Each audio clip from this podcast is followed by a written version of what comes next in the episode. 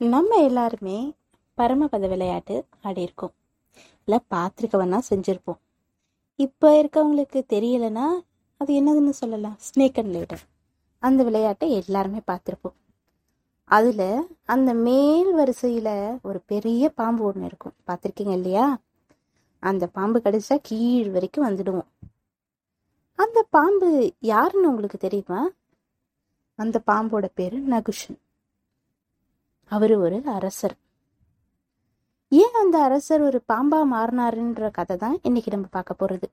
அரசனா இருந்தாலும் எப்பேற்பட்ட புண்ணியங்களை செய்திருந்தாலும் அகங்காரத்தாலையும் அதிகாரத்தாலையும் தன்னோட நிலை மறந்து இருந்தானா அவன் என்ன நிலைக்கு மாறுவான்றத உணர்த்தது தான் இந்த நகுஷனோட வரலாறு. இன்னைக்கு நம்ம பார்க்க போறது நகுஷன் கதை. இந்த கதையை நீங்கள் கேட்க போகிறது உங்கள் ஹர்ஷா ஸ்டோரி டெல் சேனலில் இதுக்கு முன்னாடி இந்த சேனலை இது வரைக்கும் சப்ஸ்கிரைப் பண்ணலைன்னா ப்ளீஸ் சப்ஸ்கிரைப் பண்ணிக்கோங்க. அப்படியே பக்கத்தில் இருக்க பெல் ஐக்கானை மறக்காமல் கிளிக் பண்ணிக்கோங்க. அப்போ தான் நான் போடுற நியூ வீடியோஸ் உங்களுக்கு நோட்டிஃபிகேஷனாக வரும். இந்திரன் அதாவது தேவர்களின் அரசன் சொல்லப்படும் இந்திரன் விருத்தாசுரன் அப்படின்ற ஒரு அரக்கனை கொண்டுடுறாரு இந்த விருத்தாசுரன் வந்து பாம்பு வடிவில் இருக்க ஒரு மனிதன். அவனை கொன்னதுனால இந்திரனுக்கு பிரம்மகத்தி தோஷம் ஏற்படுது. ஏன் விருத்தாசுரனை இந்திரன் கொன்னாரு? இதெல்லாம் ஒரு தனி கதை. இந்த கதை உங்களுக்கு வேணும்னா அதை கமெண்ட்ல பண்ணுங்க. நான் கண்டிப்பா அந்த கதையும் சொல்றேன். இப்போ இந்த கதைக்கு வாங்க போலாம்.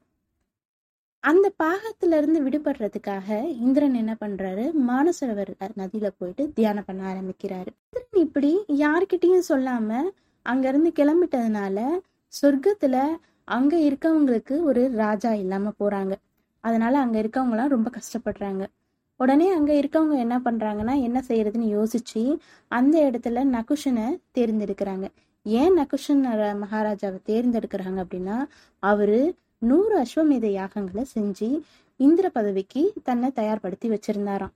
அதனால நகுஷன் வந்து இந்திர பதவிக்கு ஏற்புடையவன் அப்படின்னுட்டு நகுஷனை இந்திரனா ஆக்குறாங்க.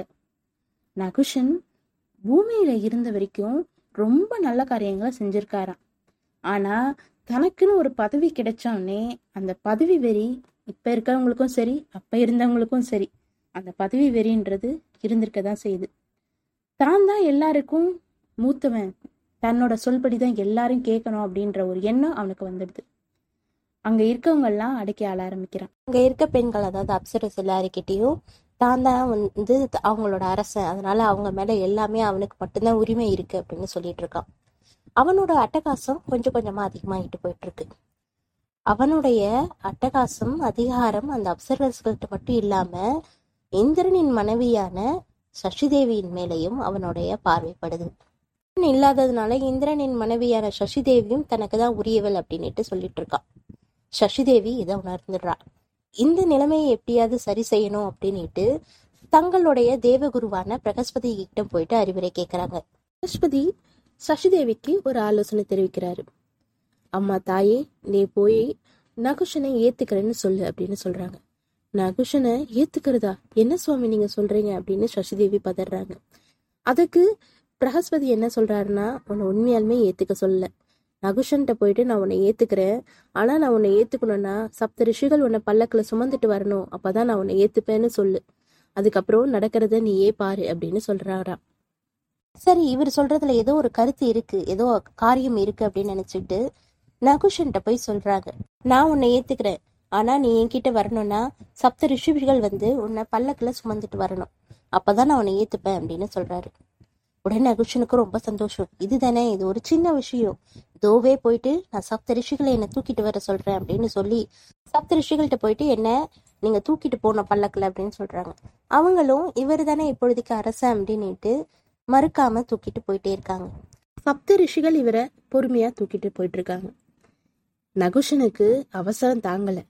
சர்ப்ப சர்ப்ப அப்படின்னுட்டு அகஸ்தியரை எட்டி உதைச்சிடுறாரு. அந்த சப்த ரிஷிகள்ல அகஸ்தியரும் ஒருவர். சர்ப்ப சர்ப்ப அப்படின்னா சீக்கிரம் சீக்கிரம் அப்படின்னு ஒரு அர்த்தம் உண்டு. உடனே அகஸ்தியருக்கு ரொம்ப கோபம் வந்துடுச்சு. சர்ப்ப சர்ப்பன் தானே சொன்ன சர்ப்பமாய மாறி பூமியில போய் விழு அப்படின்னுட்டு அகஸ்தியர் நகுஷனுக்கு சாபம் கொடுத்துடுறாரு. சர்ப்பம்னா பாம்புன்னு ஒரு அர்த்தம் உண்டு. நகுஷனுக்கு இப்பதான் தன்னுடைய தவறு புரியுது. உடனே வந்து அகஸ்திய முனிவர்கிட்ட மன்னிப்பு கோர்றாரு. அகஸ்தியர் வந்து நான் கொடுத்த சாபத்தை திருப்பி எடுக்க முடியாது. ஆனா அதுக்கு ஒரு விமோச்சனம் சொல்றேன் அப்படின்னு சொல்றாரு. நீ பூமியில போய் இந்த ஒரு நதிக்கிட்ட இரு. திவாரகாயுகத்துல யுதிஷ்டன் மூலயமா உனக்கு விடுவு காலம் வரும். அப்போ இந்த பாவத்துல இருந்து உனக்கு விடுவி கிடைக்கும் அப்படின்னு சொல்லிடுறாரு. துவாபராயுகத்துல பாண்டவர்கள் இமயமலையில தங்களோட இறுதி பயணத்துல இருந்த பொழுது நகுஷா வந்து தன்னோட பாம்பு வடிப்புல பீமனை பிடித்து சாப்பிட முயற்சிக்கிறாரு. பீமன் அசாதாரணமான பலம் கொண்டிருந்தாலும் நகுஷன் அவரை விட மிக சக்தி வாய்ந்தவராக இருந்தாரு அவர் மேலே இருந்து விழும்பொழுது அகஸ்தியாரால அவருக்கு ஒரு வரம் கொடுக்கப்படுது. அவரை விட வலிமையானவர்கள் உடனடியா வந்து அவங்களோட வலிமையை இழந்துருவாங்க அப்படின்னுட்டு. இதற்கிடையில யுதிஷ்டன் வந்து பீமனை தேடி கொண்டு வரான். அவர் வந்து பீமனை கண்டுபிடிச்சு அவருக்கு என்ன நடக்குதுன்னு பார்த்துட்டு இருக்காரு. நகுஷா வந்து தன்னை யுதிஷ்ணனோட மூதாதையர் அப்படின்னு வெளிப்படுத்தி அவனோட சாபத்தை கூறுறாரு. யுதிஷ்டரும் நகுஷனும் தர்மத்தை பற்றிய தங்களை கருத்துக்களை ஒருவருக்கொரு உரையாடிக்கிறாங்க. நகுஷன் யுதிஷ்ணனோட தன் வரலாறை சொல்லி அவர்கிட்ட இருந்து பாடம் கத்துக்கொள்ளும்படி அவரை கேட்டுக்கிறாரு. நகுஷ்ணனோட சாபத்துல இருந்து விடுபட்டு சொர்க்கத்துக்கு செல்கிறாரு. பிறகு பீமன் தன் பலத்தை பெறுறான். நகுஷனோட கதையில இருந்து நம்ம என்ன தெரிஞ்சிருக்கிறோம்னா எவ்வளவுதான் பெரிய அஸ்வமேத யாகங்களை செஞ்சு நீங்க பெரிய புண்ணியங்களை செஞ்சிருந்தாலும் தன்னுடைய நிலையிலிருந்து மாறக்கூடாது. ஒரு அகங்காரம் அகம்பாவம் அப்படின்னுட்டு வந்துடுச்சுன்னா தன் செய்த புண்ணியங்கள் எல்லாம் மறந்து போயிட்டு அது மறைக்கப்பட்டு பாவம் கணக்கானது சேர்க்கப்படும். அந்த பாவத்திற்கான வி- பலனை அனுபவிச்சே ஆகணும் அப்படின்றது தான் இந்த நகுஷன் கதை சொல்றது.